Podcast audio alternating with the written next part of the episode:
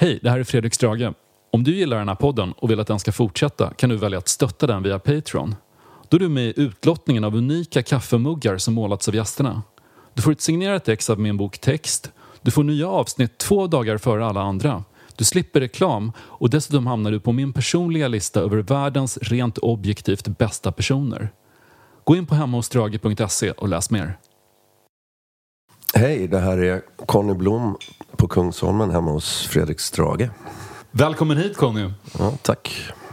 Du är frisk och så? Ja, förutom den jävla pollenhärvan så är det okej.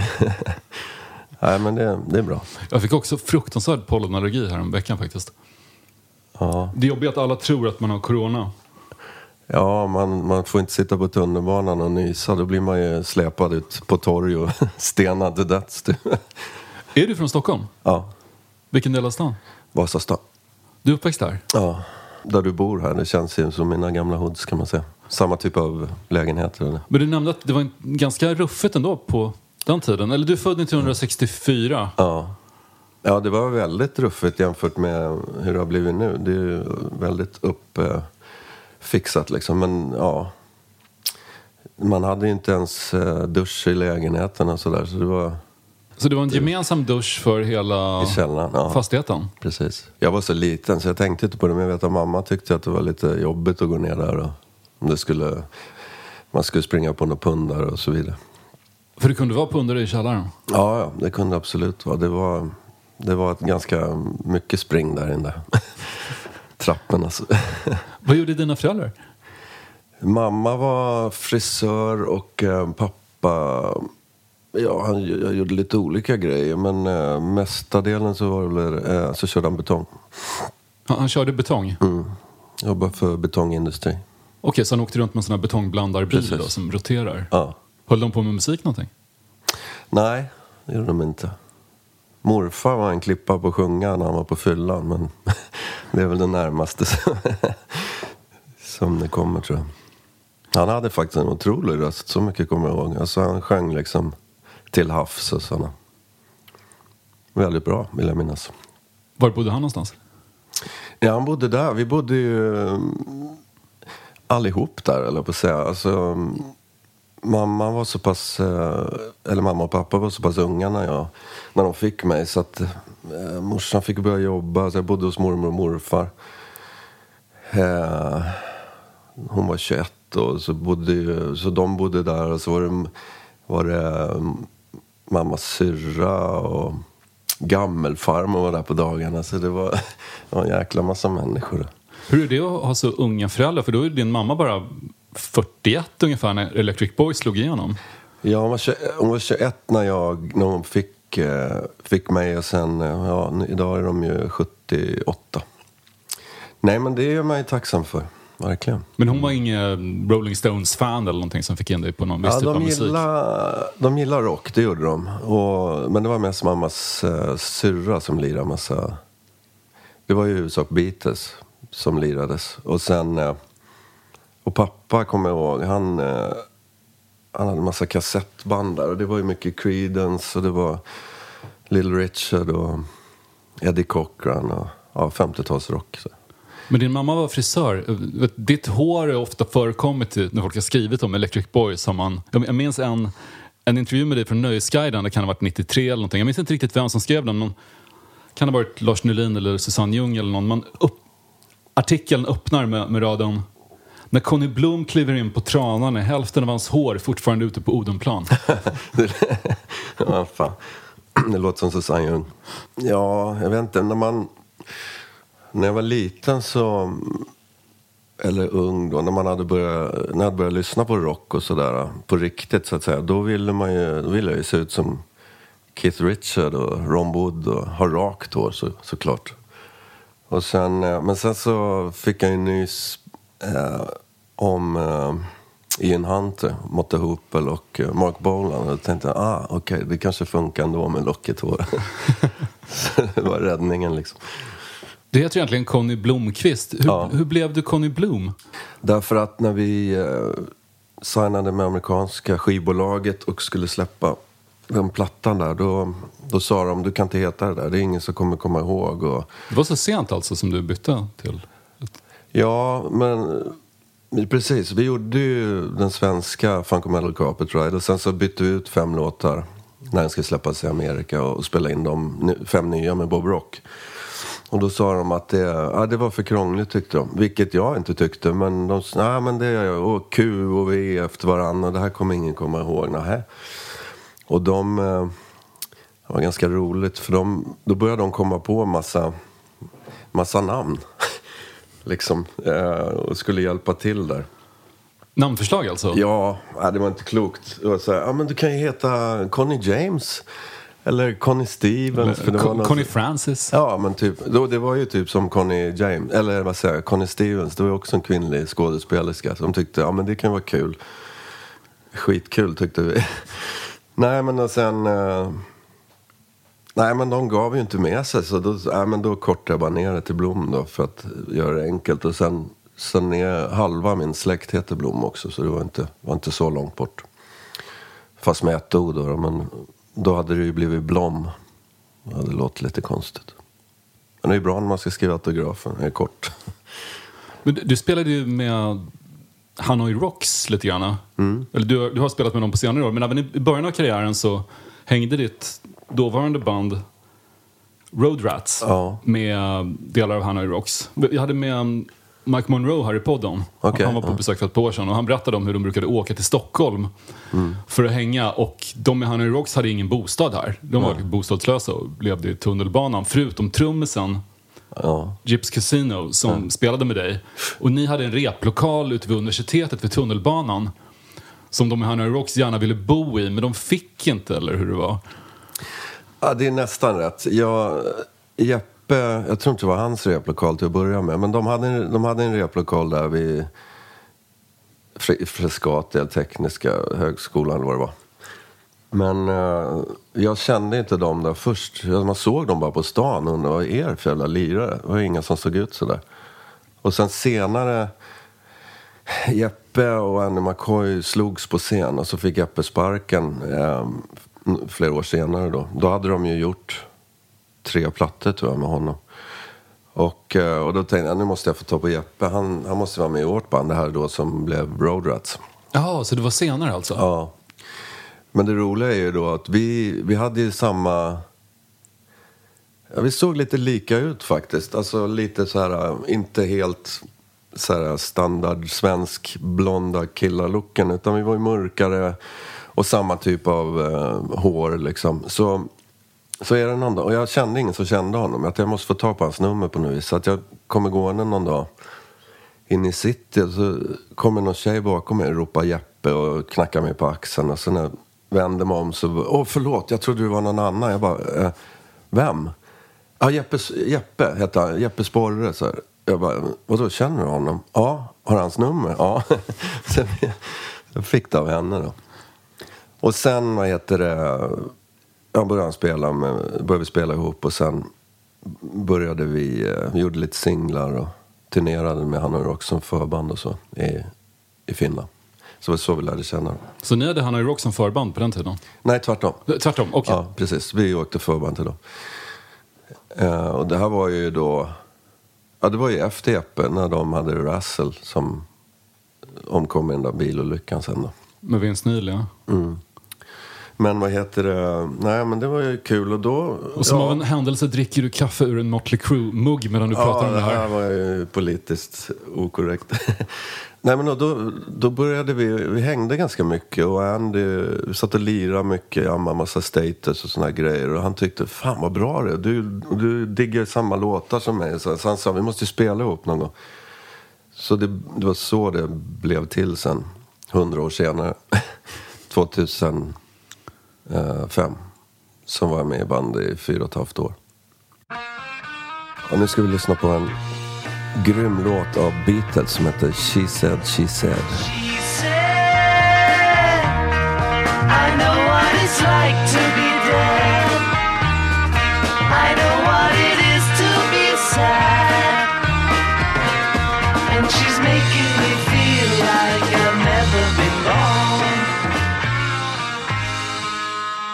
Jag tänkte att jag skulle välja någon låt med Beatles för de har betytt väldigt mycket. Jag växte upp med, med Beatles som sagt i, i mitt hem, barndomshem där. Men eh, ehm, det är svårt att välja en, men det, jag tyckte, tyckte att den här eh, innehåller så mycket av det som är bäst med, med Beatles. Den är lite psykedelisk och eh, bra melodier, körsången, hans George Harrisons elgitarr som är lite så här sitar inspirerande, eller inspirerad.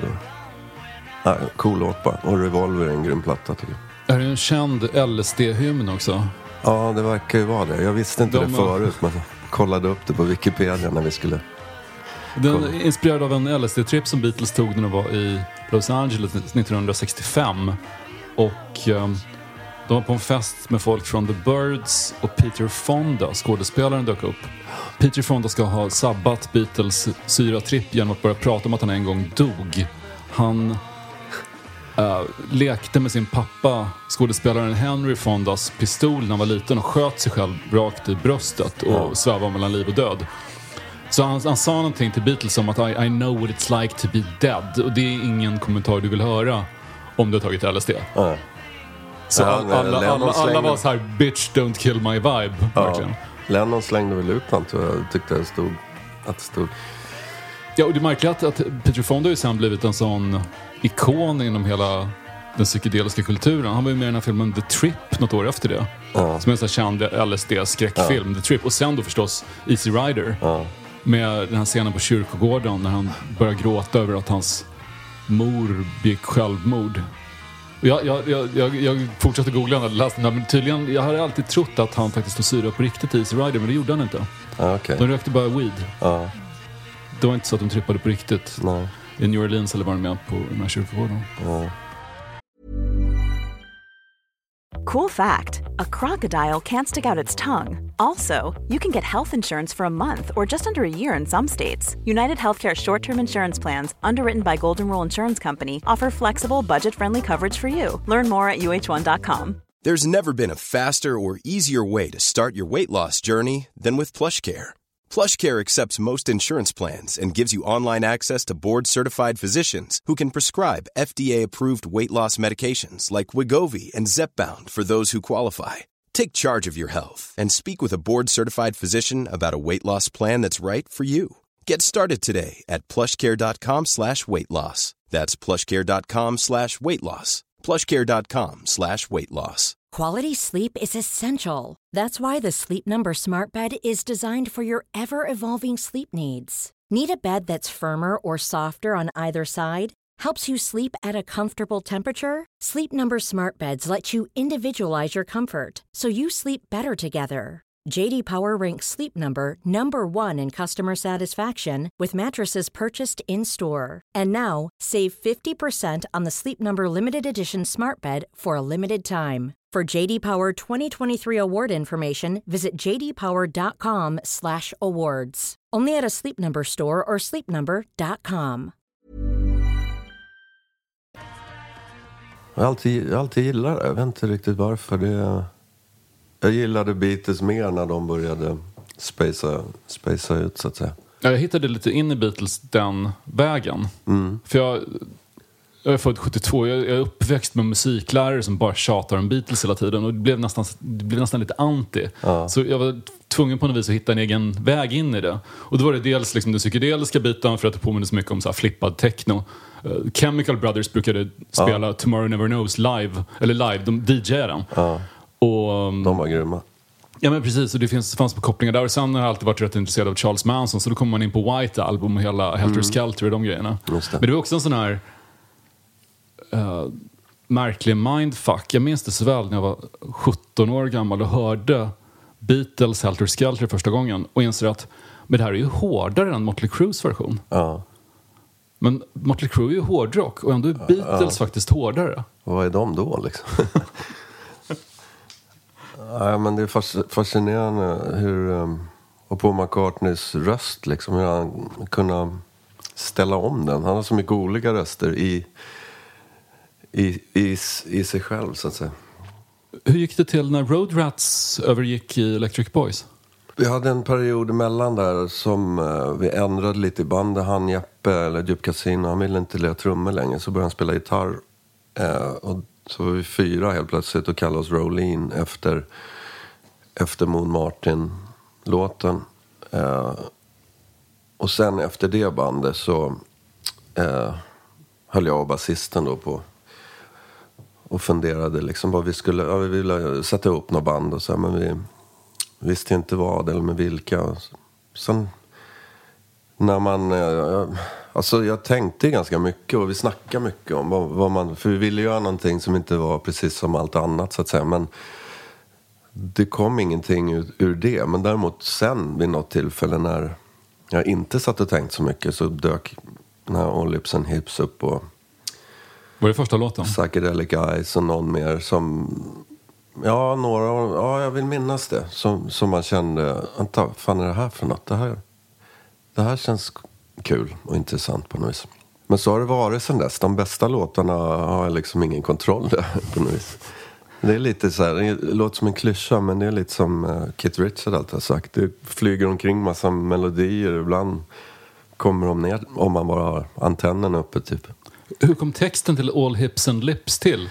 Handlar den om, om en tjej som har väldigt stora läppar och, och höfter? Eh, den handlar om en, eh, en, en strippa. Men, eh, men det kommer, uttrycket kommer faktiskt från en, en Ian Hunter-låt. Där han, när han sjunger någonting, she's... You know she's all lips and, she's, she's all lips and hips, you know one of those trips eller något sånt där. Och det bara fastnade väl. Och sen när jag hade kommit på riffet så satt jag och sjöng och liksom gnola med där. Och så kom väl det där upp och det lät bra ihop på något vis. Så den kom ju från... Ibland med låtar så har man ju någonting man vill säga eh, textmässigt. Och ibland kan det ju vara som ofta med Beatles eller med ABBA. Att det, att det är ord som bara ligger ut rätt i melodin.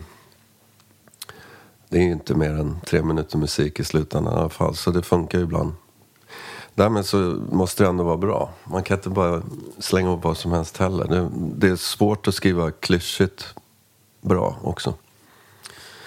Och namnet Electric Boys. Jag blev lite paff över att ni faktiskt verkar vara det enda Electric Boys som har funnits.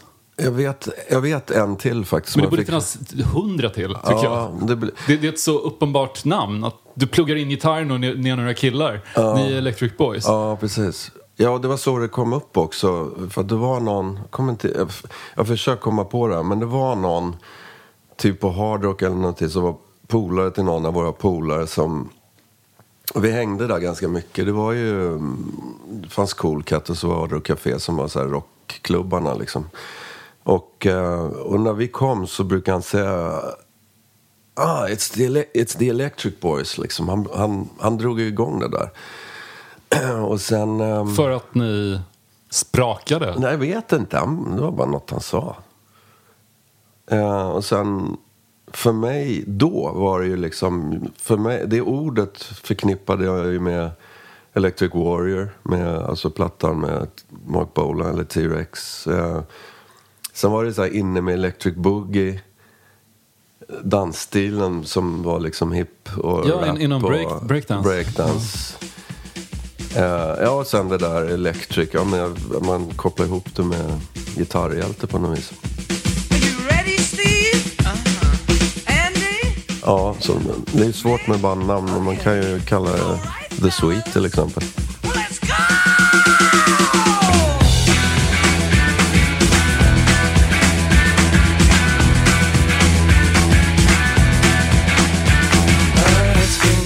So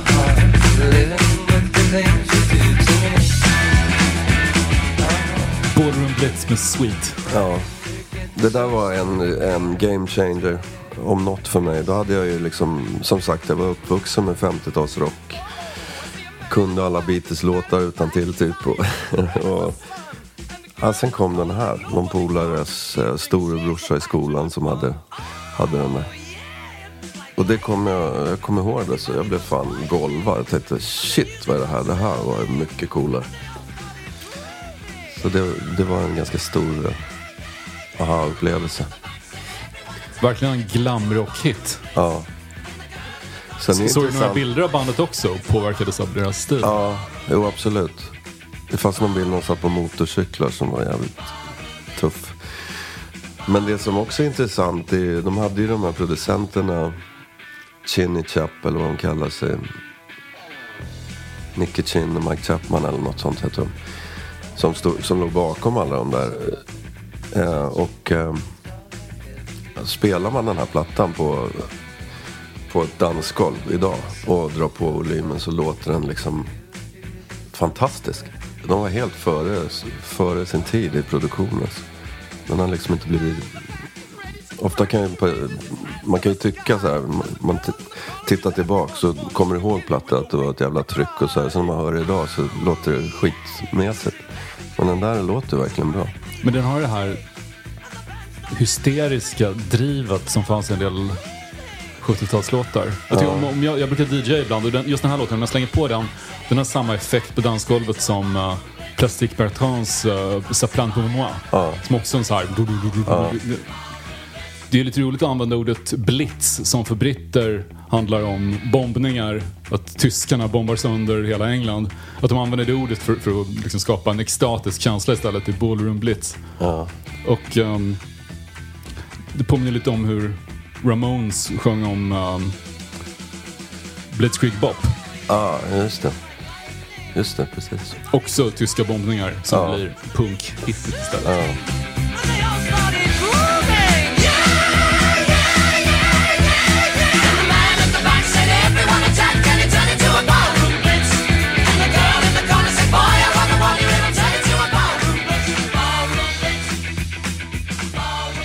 Electric Boys, ni dök upp.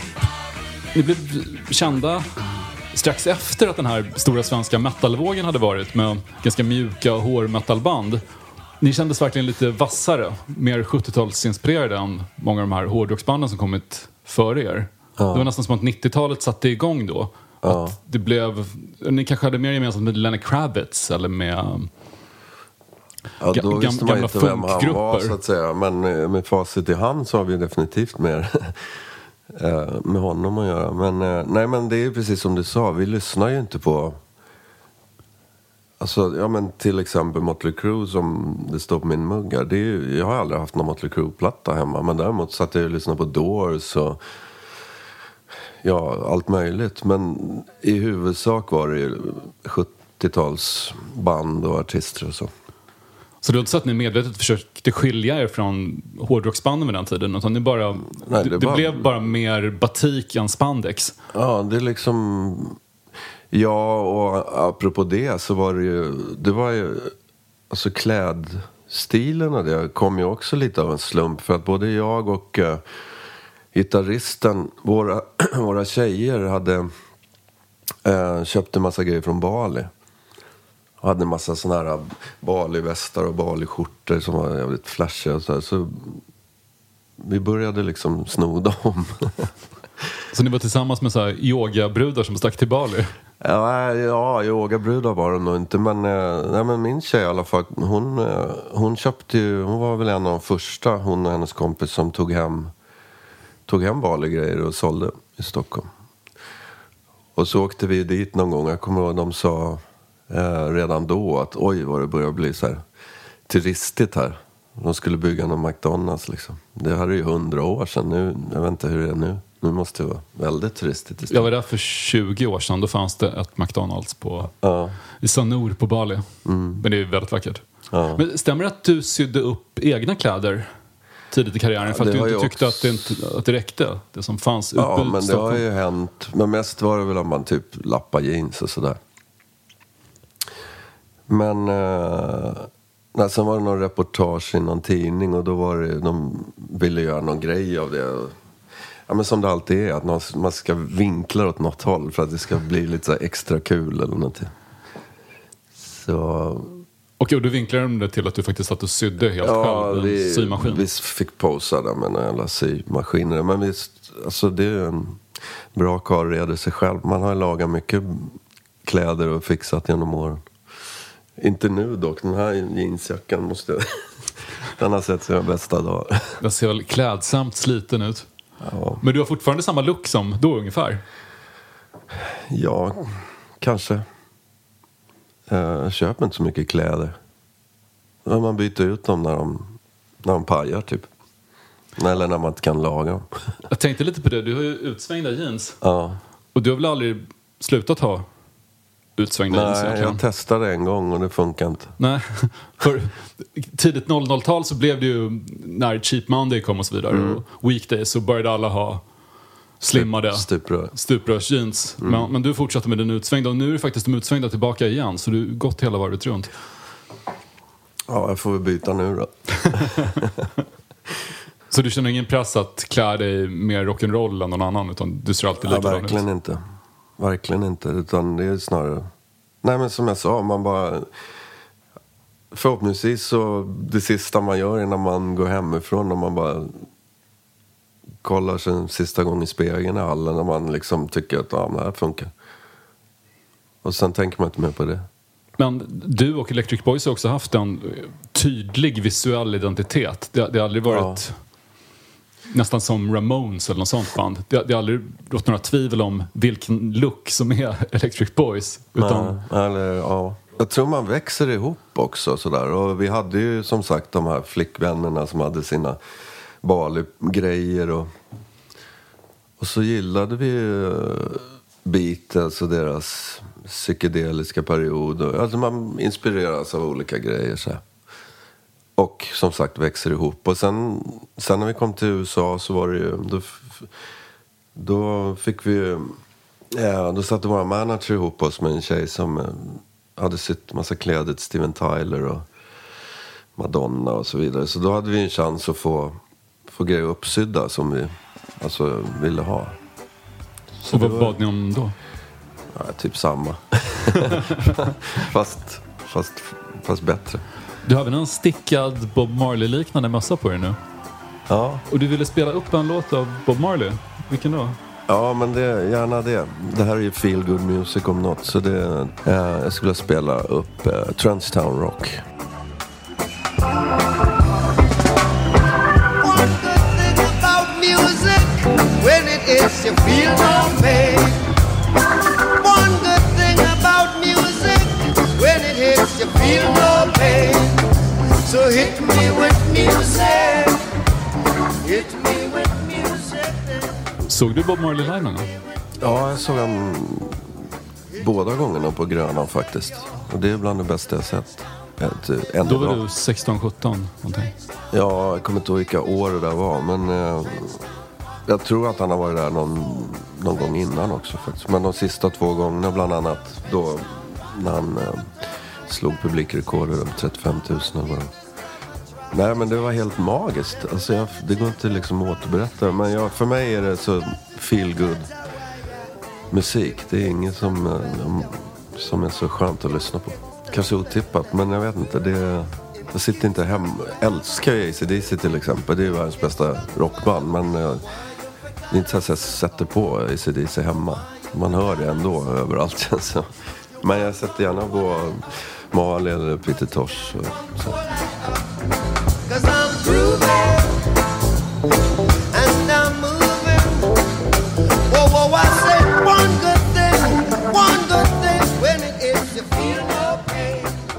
Electric Boys förekommer en hel del i en av de mest uppmärksammade svenska 90-talsromanerna.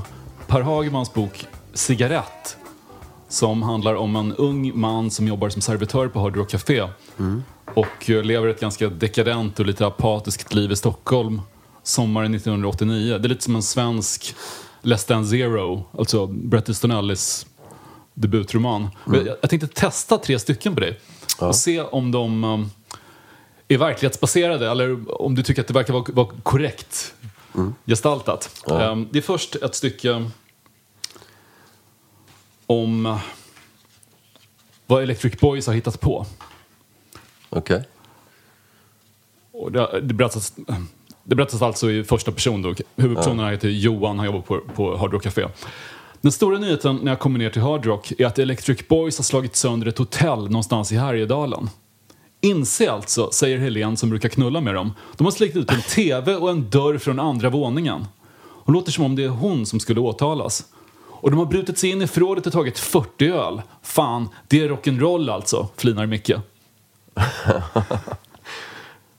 Ja, vill jag ska kommentera det? Gjorde ni det någon gång här idag? Ja, men det, blev, det var en fest där, men såklart med massa människor och... eh, och inte bara vi, men... eh, men eh, ja, när vi skulle åka på morgonen så hade polisen spärrat av utfarten där, så vi var tvungna... Vi kom ingen vart helt enkelt, så vi var tvungna att åka med till polisstationen. Och satt där i förhör massa timmar och det var inte alls något roligt. Det var väl kul då, det är kul när folk pratar om det efteråt kanske. Men, men eh, det som var intressant var ju att eh, vi ville ju egentligen liksom tysta ner det där. Det var inte så att vi tyckte fan vad häftiga vi är, utan vi ville ju bara typ gå vidare. Men eh, så blev vi ändå så pushade. Vi, tidningarna förföljde oss verkligen. Alltså, apropå här där vi är nu på Kungsholmen då så hängde vi mycket på L'escargot. Mm, min flickvän jobbade där på den tiden. De, de satt liksom utanför och väntade på att vi skulle dyka upp. För, för att fråga oss om det här. Och sen till slut så blev det liksom, vi var tvungna att gå ut i tidningarna och, och säga att det var vi. Och, det var något band som jag inte kommer ihåg vilken, men som sa att eh, de, hade fått dra, de hade varit i närheten där också, fått liksom skivorna tillbaka skickade och, och det var för jävligt liksom. Men det som hände oss när vi gick ut, det var ju att vi sålde ju mycket mer biljetter och vi hade bättre eh, jag har aldrig haft så bra service på spelningarna liksom. De var väl livrädda att vi skulle rensa logen, jag vet inte. Men eh, ja, nej, det blev ju inget dåligt så sett. Och det här var tidigt i karriären så det gav er ett- lyft PR-mässigt. Ja, det, det var ju fullt på spelningarna liksom. Okej, här kommer andra stycket. Det här är när huvudpersonen Johan vaknar upp efter att ha gått hem med någon. Jag hade gärna velat se henne i dagsljus. Vilken stadsdel är jag i? Vilken tid? Och var är hon någonstans? Jag ställer de patetiska dagen efter-frågorna till mig själv och ligger i en tom säng med en rosa nallebjörn bredvid mig. I duschen vrider jag upp huvudet mot vattenstrålarna och börjar minnas att jag träffade den här vätesuperoxidblondinen som brukar hänga ihop med Electric Boys. Man träffar nästan aldrig någon som inte gör det. Det verkar som om alla knullar eller känner någon i det bandet. Nåväl, blondinen presenterade mig för Sandra och jag bjöd Sandra och hårdrocksgruppen Lena på cola. Jag minns att Melody var packat till bristningsgränsen och det var ett PR-gig för Tony Holgersson och Peter Lemark tror jag. Vi var på en efterfest hos någon på Östermalm och sen tog vi en taxi hit. Ja, um, hade ni många blonderade fans? Alla såg ut så, känns det som. Eh, Men fanns det en speciell look just för Electric Boys beundrare? nej, det skulle jag inte säga. Det var inte så att de började klassa som Bali-yoga-utövare? Nej, nej, nej, det, nej, det kommer jag inte ihåg. Nej, det tror jag inte. Utan det, ja, men det är uppenbart. Han, han, det där är, han har ju skrivit en bok som eh, liksom spelar på rockmyten och sådär. Och han jobbade själv på Hard Rock Café som uh, diskplockare vid den här tiden. Så du, du, du på Kanske. nära håll. Vi hängde ju där med våra flickvänner kan man ju tillägga. Eh, jag känner inte, men det är säkert utbytta namn. Jag känner inte igen någon Johan och Sandra, var det så? ja, men det, det blev ju ett uh, verkligen hårdrocks-place. Gjorde inte Europe videon till Rock the Night också på Jo, Hard Rock Café? där. Precis. Man var ju där ofta, så, så liksom, det var säkert jäkligt många som gick därifrån och tyckte att de kände oss bara för man har stått bredvid, bar, bredvid i baren och morsat typ, eller sagt något om någon låt eller vad som helst. Det var ju ganska, stan är ganska liten. Hard Rock Café och Melody de två ställena som förekommer mest i den här boken. Okej, det tredje stycket utspelar sig i... Ritz måste jag få säga var ju Ritz ändå, också, okej, det, det var var liksom favoriten. Ja. Eh, Sen åker de till uh, Djursholm där det är hemmafest. Det är någon tjej som har FF, hennes föräldrar är bortresta. Det har jag aldrig varit kan jag säga direkt. Jag kommer till det. Nettan kommer fram och hälsar och hon dricker San Miguel och röker och jag frågar hur det gick med Eva i lördags och hon säger jo då, det fixade sig sen. Hon kommer nu hit ikväll förresten.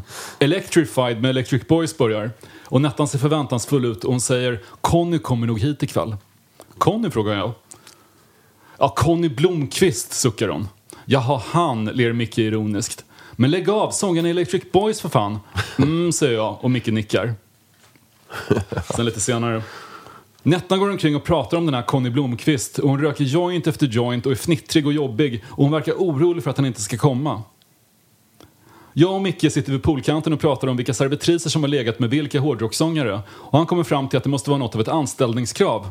Om du suger av ett par hårdrockare i helgen så kan du börja servera på måndag, säger han och vi fnittrar lite slappt. Vid halv tolv börjar alla prata om vilket ställe vi ska gå till och jag känner att jag helst vill åka hem och sova. Ja, ja men du har aldrig varit i Djursholm? Jag Så det. Nettan blev besviken då uppenbarligen. Ja, tyvärr. Blev hon ju det.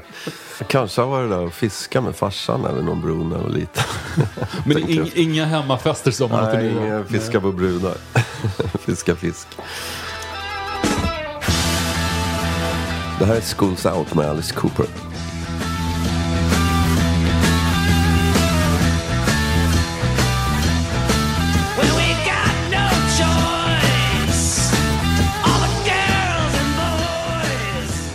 Det där var en låt som jag, i alla fall som jag kommer ihåg det så hörde jag den ungefär i samma veva som Ballroom Blitz. Och eh, blev ju också en sån här ögonöppnare verkligen. Eh, med alla skolbarnen och det ringde ut för sommaren från, till sommarlov och allting. Den, ja, man kunde relatera till det som i den åldern.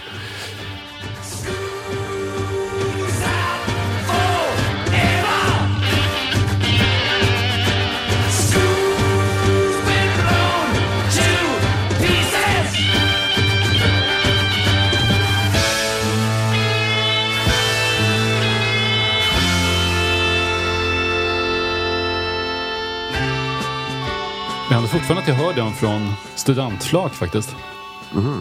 Nu har det inte varit några studentflak i år. Ja, precis. Eller i fjol. Jag trodde aldrig jag skulle sakna någon så mycket som jag har gjort. Nej. Men jag, jag, blir alltid, jag blir alltid glad när det inte bara är Avicii eller Gyllene Tiders sommartider. Ja. Utan när de kör Schools Out. Eller min favorit, den, den låten jag blir gladast av på studentflak, det är Wasps I wanna be somebody. Ja. Som passar så perfekt någon som just har tagit studenten och vill bli något till Ja. i livet. Plus att den låten är så sjukt bra.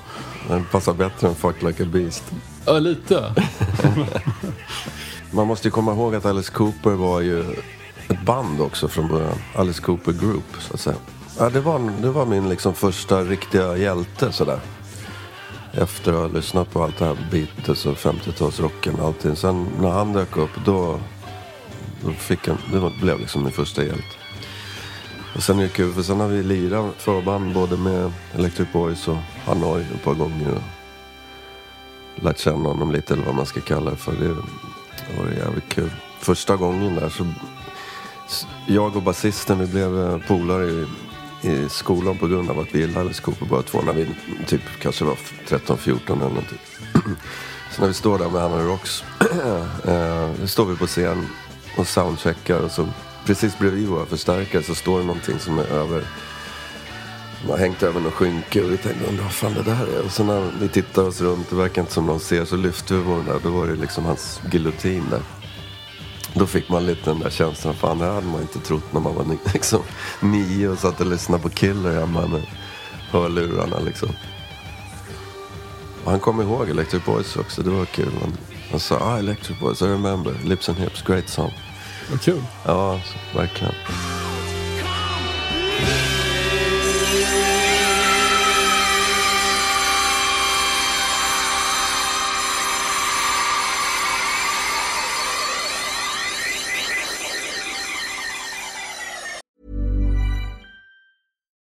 Here's a cool fact a crocodile can't stick out its tongue. Another cool fact you can get short term health insurance for a month or just under a year in some states. United Healthcare short term insurance plans are designed for people who are between jobs, coming off their parents' plan, or turning a side hustle into a full time gig. Underwritten by Golden Rule Insurance Company, they offer flexible, budget friendly coverage with access to a nationwide network of doctors and hospitals. Get more cool facts about United Healthcare short term plans at uh1.com. Quality sleep is essential. That's why the Sleep Number Smart Bed is designed for your ever evolving sleep needs. Need a bed that's firmer or softer on either side? Helps you sleep at a comfortable temperature? Sleep Number Smart Beds let you individualize your comfort so you sleep better together. JD Power ranks Sleep Number number 1 in customer satisfaction with mattresses purchased in-store. And now, save 50% on the Sleep Number limited edition Smart Bed for a limited time. For JD Power 2023 award information, visit jdpower.com/awards. Only at a Sleep Number store or sleepnumber.com. Ever catch yourself eating the same flavorless dinner three days in a row? Dreaming of something better? Well, HelloFresh is your guilt-free dream come true, baby. It's me, Kiki Palmer. Let's wake up those taste buds with hot, juicy pecan-crusted chicken or garlic butter shrimp scampi. Mm. Hello Fresh. Stop dreaming of all the delicious possibilities and dig in at HelloFresh.com. Let's get this dinner party started.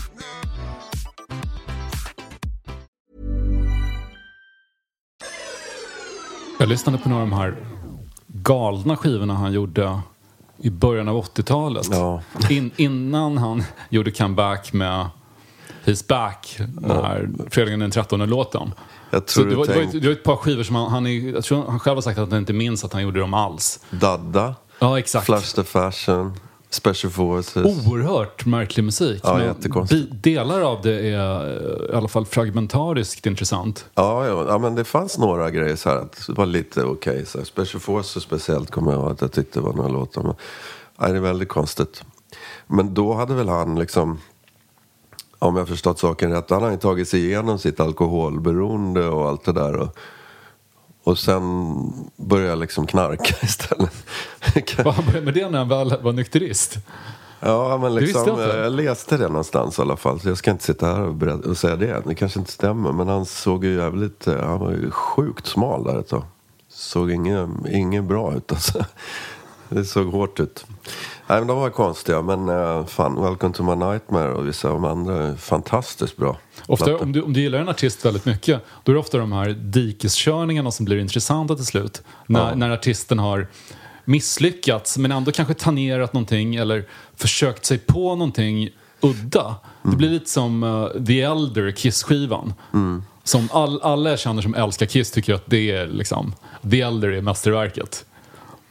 Även om egentligen, jag menar Destroyer är förstås en bättre skiva rent objektivt eller vad man ska säga. Men alla de här hardcore-fansen tycker att The Elder, det är the shit med Ja, Kiss. men det, man säger väl så då bara för att vara lite så här speciell. Jo, men det handlar också om att det ska vara en utmaning att lyssna på det också. Ja. För du har hört hitsen så många gånger att du behöver lite motstånd. Ja, men så absolut. Det var ju som en producent sa någon gång, en, en perfekt skiva ska vara, den ska innehålla några hits eh, som kan vara singlar och sen ska den ha några låtar som är lite så här eh, svåra att förstå sig på som alla liksom skribenter och så kan ta fram och tycka att de är lite speciella för de har hittat den där lite udda låten och sen ska man ha några låtar som är dåliga som man förstår hur otroligt bra de här hitsen är. Det ligger något i det faktiskt, allt är relativt.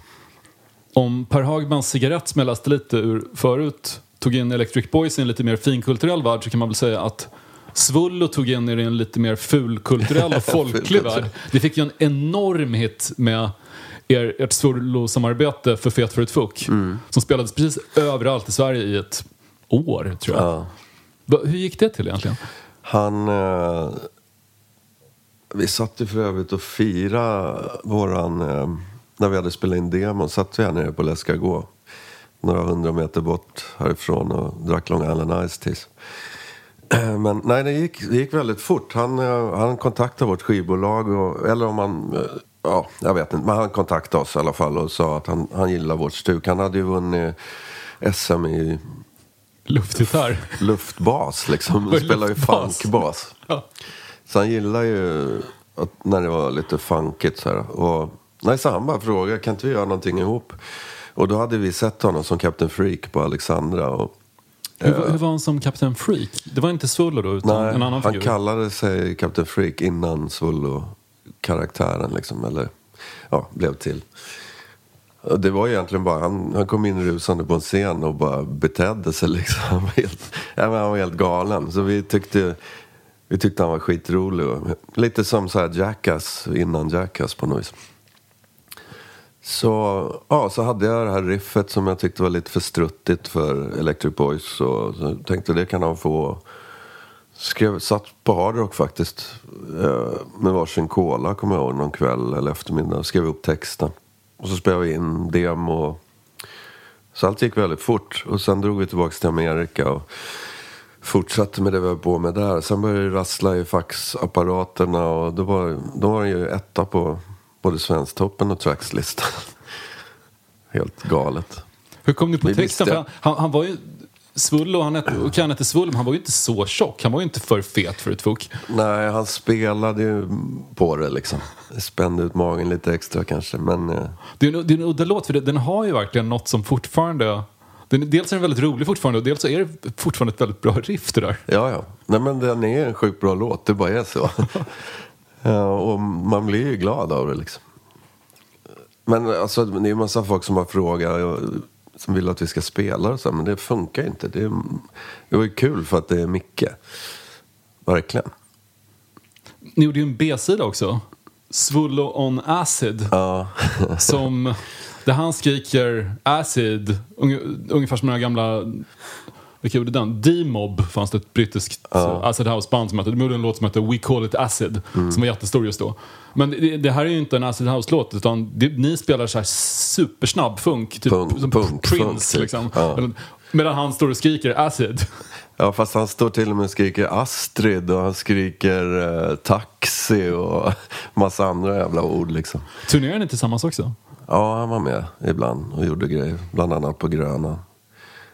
Kom in liksom i extra nummer och så körde vi den, Välte huset. Nej, det var kul. Det var tragiskt att han gick bort. Men eh, vi hade jävligt kul under en period där. När hade ni kontakt sista gången? Det var inte innan hans bortgång utan vi hade inte setts på många år. Men det är ju så med vissa. Man, och skulle man springa på varandra så hade det ju varit som när man såg sist. Typ så. Men eh, nej, det är livet. Man håller på med massa andra grejer. Jag fick ju typ en chock. Man såg det på löpsedeln bara. Jag visste inte om att han mådde dåligt. Han hade inte, han hade inte de, den typen av problem under det året som vi hängde. Eller kanske han hade, men, men inte som jag visste om. Han var ändå ganska så här... Äh, vi satt och snackade ganska mycket om liksom, kärleksproblem och allt möjligt. Så här. Och fika typ i Vasaparken och så. Det var synd, men det var kul när det begav sig.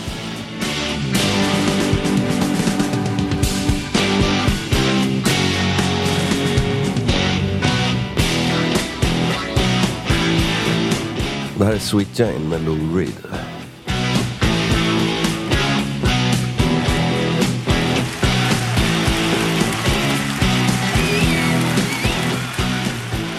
Första elgitarriffet som jag... Eller, ja, första riffet jag lärde mig på elgitarr. Sweet Jane? Det var en, eh, en kille som bodde där, som var granne med min mammas syrra som för övrigt köpte min första gitarr. Eh, Han, eh, han stod alltid och lira högt hemma med fönstret öppet så varje gång man skulle hem till henne så hörde man ända upp till busshållplatsen när han stod och lira. Så fick jag följa med till deras replokal där någon gång. Och vilket vi- band var han med? Eller? Jag vet inte, de, inget känt eller sådär. Men uh, ja, då visade han mig det där riffet.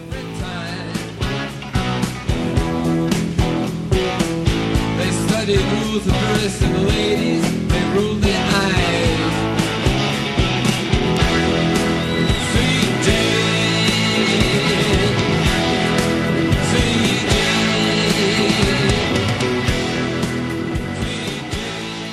Men det var, med, det var stort att komma ner i hans replokal och höra någon stå och spela högt som fan. Tyckte man ju. Sen var det en annan granne där som, eh, han, han var inte så bra på att lira men däremot så gillade han och Han köpte en massa så här byggsatser på Elfa, tror jag det hette. Så han byggde såna ljusorglar och eh, så här discolampor och, och så här rökmaskiner och grejer. Så han, han Hemma? liksom, ja, och små, han hade sådana här eko, ekoeffekter hade han byggt till gitarren, kommer jag ihåg. Så jag fick komma in där någon gång till honom.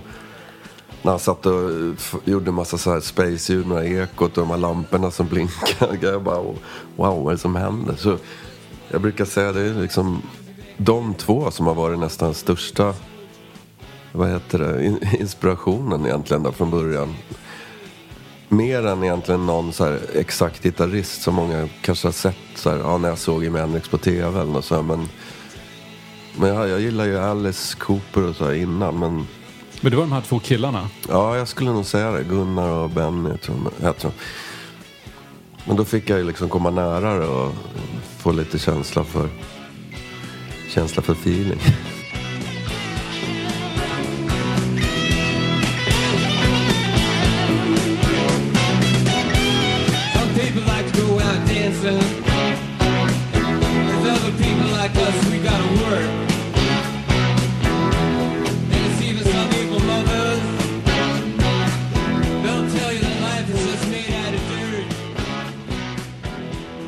När ni skulle lanseras i USA med Electric Boys så fick ni jobba med Bob Rock. Och meningen var att han skulle remixa den svenska versionen av Funk Metal Carpet Ride, lägga till lite spår och ändra lite.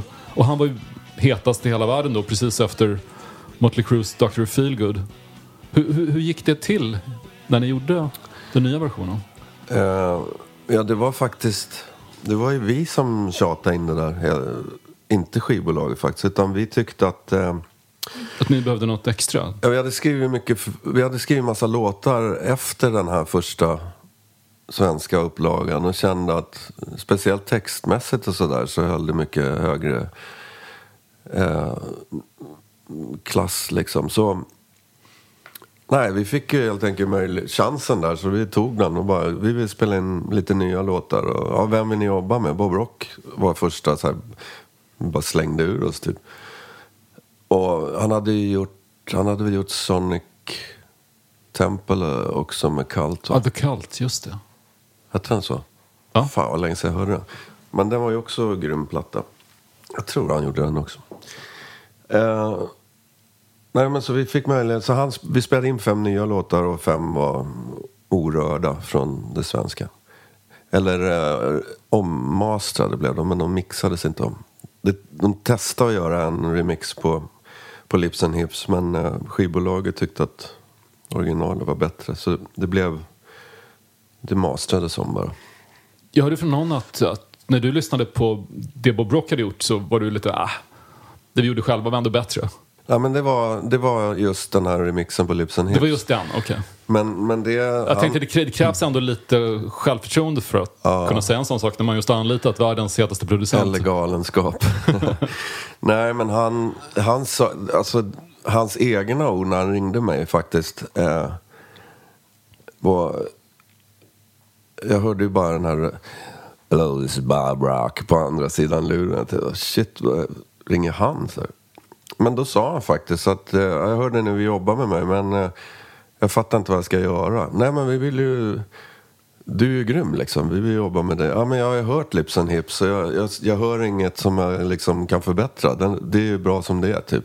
Så han var liksom, han var den första som, som sa det egentligen. Och så fick jag ju säga, nej nej, men in, behöver inte göra om den. Men vi vill spela in nya låtar. Aha, okej. Så började vi snacka. Och sen kom Groovus Maximus 92 när det, det kändes som att ni stod på randen till ett, någon typ av världsgenombrott nästan. Och jag, minns hur ni, pratade om att videon till Mary and the Mystery World, som var en ganska Beatlesaktig låt, kostade rätt mycket att spela in. Och sen när ni ville göra videon till Dying to be loved, som var låten ni verkligen gillade, då sa skivbolaget nej, pengarna är slut. Ja, precis. Då... Eh, I min värld så var det ju en trestegsraket, liksom. Eller ungefär. Men det blev väl egentligen bara... Vad släppte vi för singlar från den där? Ja, Mary släpptes ju, men vi tänkte ju att man... Vår plan var ju... Vi var ju kända för Lips and Hips, så vi tänkte när, när den plattan, när Groovus kom, tänkte vi nu måste vi släppa en, en låt som så folk känner igen sig liksom med Lips and Hips. Men det sa skivbolaget, nej, det måste vara Mary, det här är en radiohit. Ja, vi vet, men vi måste, vi, kan, vi får inte vara hur spretiga som helst. Men de, de släppte den. Och sen, eh, jag vet inte fan om vi släppte någon mer singel. Men jag tänkte ju och bandet att när, när Die to be loved släpps, då, då blir det ju kul på riktigt. Uh, och då så, då så hade, jag tror de hade bytt A&R A&R-snubbe eh, precis och eh, ja, tyckte att de skulle droppa oss som hade liksom lagt tillräckligt med stålar på bandet. Och då säger vår manager, men Nej, jag tror att vi bara var där nere på det här eh, Universal Studios. Och då hade de en sån här video, video booth. Man kunde gå in och sätta på, eh, önska någon låt. Och så körde man mima till den och så blev det en video som man på... Det tog ju den tiden låten var. Så när man gick ut så fick man en VHS med sig hem med, med en video med massa... Och, och vad kostar det? Ja, 19 dollar eller något. Med så här psykedeliska effekter. Och så, så sa, gick vi dit så frågade vi, är det okej, kan vi ta vår egen låt och göra det här? Ja visst, så, så gjorde vi det. Vi gjorde faktiskt en version på Milli Vanilli också. Bara- Girl you know it's true. ja, jag tror det var det. När vi alla hade bytt instrument. Bara taken the piss totalt. Men eh, nej, så skickade vi upp den där videon, våran låt då, till um, Headbangers Ball. Eh, och så skrev jag att vårt skivbolag vill inte ge oss några mer pengar. Så där är våra sista dagspengar liksom. Hoppas, hoppas de gillar den. Och den, har, den blev ju lite så här omskriven som så här, årets video typ eller något sånt. Jag- Så det var ju kul. De var- blev ju annorlunda i alla fall. Jag såg er som förband till Metallica på Stadion 93. Det var först Electric Boys, sen Suicidal Tendencies och sen Metallica. Väldigt bra lineup. Ja, ganska spretigt tyckte vi. Det kändes så här, fan vad ska vi här och göra? De var ju jävligt hårda, speciellt Suicidal Tendencies. Men ja, det var ju första gig vi gjorde med, vi hade ju bytt eh, gitarrist och trummis. Det var, eh, var en liten eh, mjukstart. Och sen kom ert tredje album, Freewheelin 94. Och ungefär då så splittrades ni. ja, precis. Va, vad Och vad då hände, var vad det hände då liksom- egentligen? För då, Ja, det var som att ni försvann direkt efter att skivan kommit ut någonstans. Ja, men de, eh, de, vi, vi var ju tillbaks. Vi spelade in Grooves Maximus i Abbey Road och vi var tillbaks för Freewheelen och gjorde samma. Varför vi gillade den studion så mycket. Och eh, så sen när den var klar, då hade inte de skivbolagen några pengar till, till eh, reklam. Så jag kommer ihåg något möte vi hade där, så fan, måste ju skämta. Ni kan ju inte spela in en platta för ett par, flera hundratusen och sen inte ha pengar till reklam. Vad är det som händer? Äh, men det, vi, det finns inga mer pengar. Jag kan inte gå till bossen och kräva mer stålar till det här. Liksom. Så det, den bara släpptes ju och så fanns det inget att backa upp det med. Och då kändes det väl lite så här.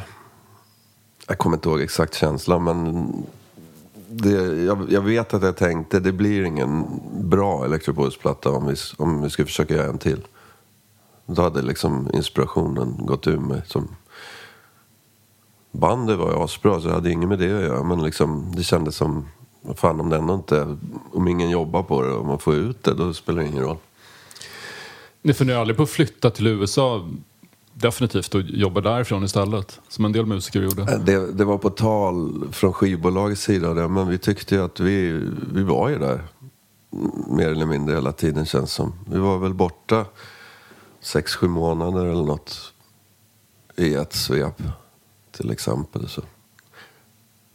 Nej, men sen tyckte jag också att det, att det var ganska skönt att vi inte, inte var där. Jag tror att det påverkade vårt vårt sound och så. Att många, många tyckte att vi liksom hade, att det lät fräscht på något vis och lite annorlunda. Jag tror det var för att vi inte var mitt i, i, i smeten. För sen ni, när vi var kanske där... hade varit mer av ett grungeband om ni hade bott i Ja, USA. eller alltså, som jag kommer ihåg det när vi, vi var ju där och repa inför inspelningar och inför spelningar och sådär. Men då, de här, gick man där i korridorerna och bland alla replokaler så det lät ju typ likadant överallt. Men jag, jag förknippade det mer med ja, men så här Sunset Strip rock. Alltså närmare, som jag kommer ihåg det i alla fall så kändes det som det, lät, det var mer närmare Motley Crue och den stilen än grunge. Den hade nog inte liksom hänt så mycket redan.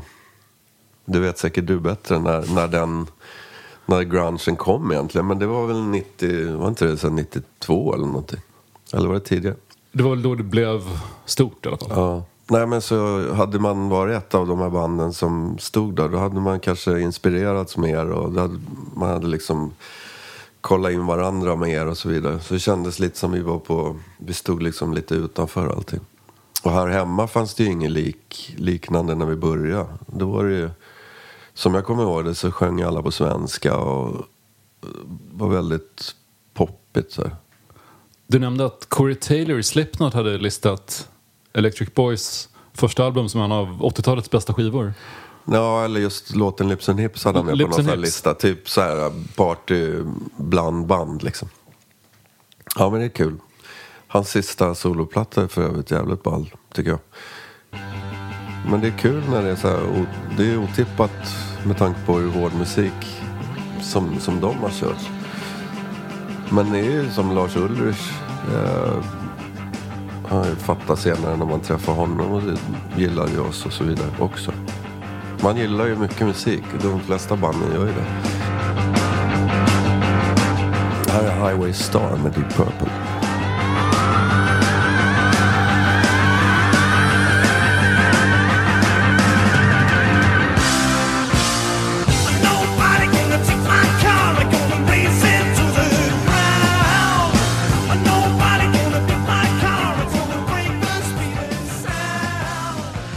Det där var också en eh, stor förändring när, när den där plattan kom.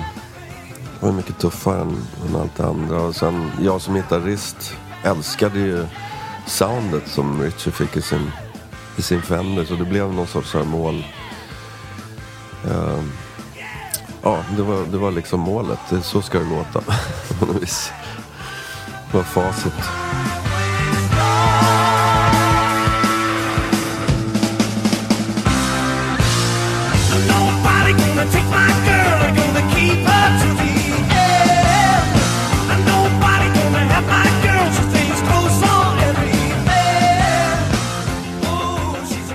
Hur var det att återförena Electric Boys 2009 efter 15 års frånvaro? Ja, men det var ganska lustigt. Jag menar, man tycker att... Eller det är ju lång tid, men det tog ju typ 20, 20 minuter eller någonting. Alltså från att vi hade riggat...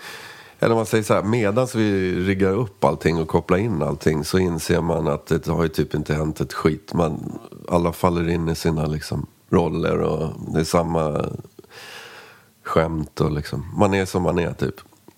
Och sen, eh, men sen kommer jag ihåg också att jag reagerade över att, att det var jävligt så här uppenbart att, att vi har ett sound. Liksom. När vi började lira så det lät ju som oss på en gång. Även fast det var och du, då, otajt. ju du, då har ju du gjort skivor och hållit på musik under hela den perioden. Ja, Massa olika konstellationer. Så. ja, precis. Och det, och det här var ju då efter fyra och ett halvt år med Hanoi Rocks precis. Och då, i och med att, i och med att Mike sjöng där och så vidare så var ju... Jag spelade ju bara gitarr. Eh, vilket, vilket jag ser som en stor lyx. Eh, att kunna göra det ibland och bara koncentrera sig på det. Men efter det så kändes det lite så kul att börja sjunga igen. Och, Sen har jag alltid sett, alltså han har ju lite mer straightforward rock'n'roll på något sätt. Vi har lite annat eh, sväng i, i vår musik. Är det inte så mycket funk och Prince-influenser hos Hanoi Rocks kanske? Nej. Nej, inte så mycket så 70-tal heller. De ligger väl närmare både 50-tal och Clash och punk och lite, ja, lite andra. Fast de har ju också haft ganska bred, man hade ju också flera funkiga låtar så här från början. Men eh, de flesta, eller många av ens favoritband har ju faktiskt varit jävligt funky. Fast det har aldrig pratats om det. Men både Zeppelin och Come Taste the Band med Purple och Hendrix var ju funky liksom. På tal om Zeppelin, så du fick träffa Jimmy Page på Polarprisgalan och sitta och snacka med honom länge. Va, vad pratade ni om? Nej, vi, det var inte så länge till att börja med. Men han, eh, jag hade spelat på den här banketten. Och eh, det var ju, alltså det var ju fan, det var nästan obehagligt. Jag brukar inte vara nervös. Men det här var ju, i och med att det var inför dem och det var akustiskt och det var inför kungafamiljen och, och det var verkligen så här knäpptyst när vi skulle spela. Det var liksom ingen rock-gig-känsla någonstans. Så att det var, det var nästan, fan jag måste bara ta mig igenom det här och, och se okej ut på vägen ungefär tänkt. Men så sen efter så, okej okej vi måste, inte- det blev ju att man gick till baren och ta en öl och liksom. Och då kom ut en kille och sa att uh, Jimmy Page wants to meet you. Och så tog han med mig in i något rum och då bara sa ah, jag ville bara skaka hand och säga att det här var det här lyfte hela tillställningen och var en av de coolaste liksom, versionerna jag har hört på vårt material. Vilken låt spelar du? Det var ett litet medley, men det roliga var att jag tog in eh, min polare Svante Drake som kör eh, som muntrummor. Och sen körde vi då akustiskt med mandolin och stå. Och Peter Roth spelade mandolin och surr och Benig eh, spelade stand-up bass då typ och så här. Men så det blev, med, med tanke på att han körde så här human beatbox-grejen så blev det ju väldigt annorlunda. Jag tror att det var det de reagerade på. Och jag var egentligen, jag var nästan på väg att säga nej först för att jag tänkte nej jag kan, jag kan inte stå framför dem och spela liksom Whole Lotta Love. Någon kaffe, coverversion liksom. Men så kom jag på det här, men shit om jag tar med Svante då på muntrummor då kanske det blir något udda. Så det kan Och det gillar han ju tydligen så det var, det var jättekul. Otroligt att bara få, få höra det av honom.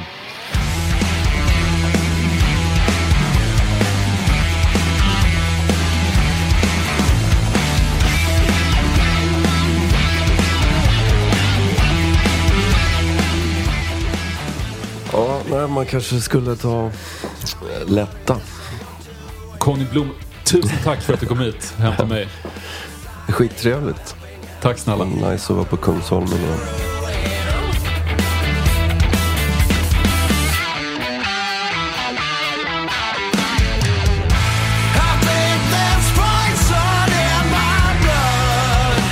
Den här podcasten producerades av Daniel Bäckström för Lejon Media.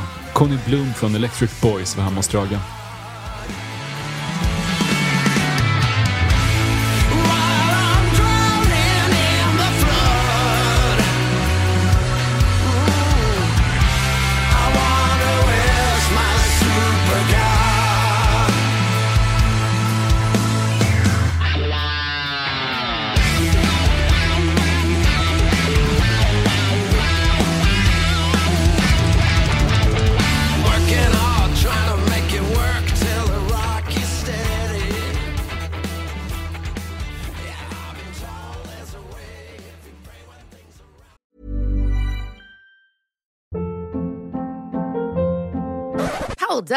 Was that? Boring. No flavor. That was as bad as those leftovers you ate all week. Kiki Palmer here, and it's time to say hello to something fresh and guilt-free. Hello Fresh. Jazz up dinner with pecan-crusted chicken or garlic butter shrimp scampi. Now that's music to my mouth. Hello Fresh. Let's get this dinner party started. Discover all the delicious possibilities at hellofresh.com.